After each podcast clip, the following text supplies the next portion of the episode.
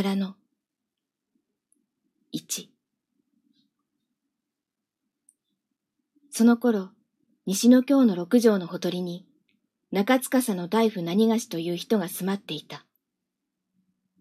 昔かたぎの人で、世の中からは忘れられてしまったように、親譲りの松の木の多い大きな館の住み古した西の体に、老妻と一緒に一人の娘を慈しみながら、物静かな朝夕を過ごしていた。ようやく、その一人娘が大人びてくると、二親は自分らの追い先の少ないことを考えて、自分らの他には頼りにするもののない娘の行方を案じ、いろいろ言い寄ってくる者のうちから、ある兵衛之助を選んで、それを娘に目合わせた。二親の心にかなったその若者は、何もかもよくできた人柄だった上、その娘の美しさに夢中になってしまっていることは、はためにも明らかだった。そうしてそれから二三年がほどというものは、誰にとっても何も言うところのない月日だった。が、そうやって世の中からほとんど隔絶しているうちに、その中司大夫のところでは、暮らし向きの悪くなってゆく一方であることは、毎日、女のもとに通ってきている婿にも、ようやくはっきりとわかるようになった。その中では、男だけは依然と変わらずに、手厚いもてなしを受けてはいた。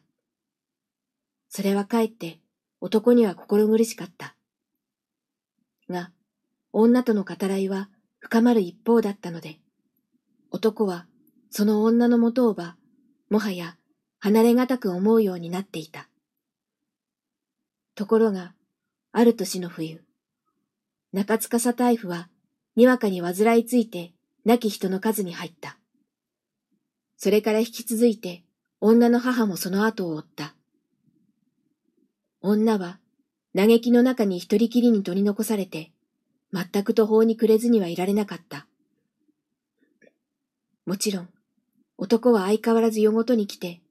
そういう女をいたわり尽くしてはくれた。だが、世の中を知らない二人だけでは、すべてのことが、いよいよ思うように任せなくなってくることは仕方がなかった。毎日、宮遣いに出て行く男のためにも、それまでのように支度を整えることもできにくかった。それがことに、女には苦しかったけれども、どうすることもその力には及ばなかった。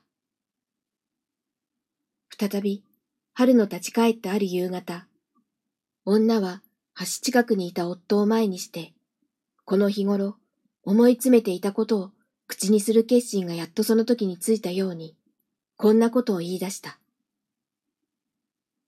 私も、このままこうして暮らしておりましては、あなた様のおためではないのが、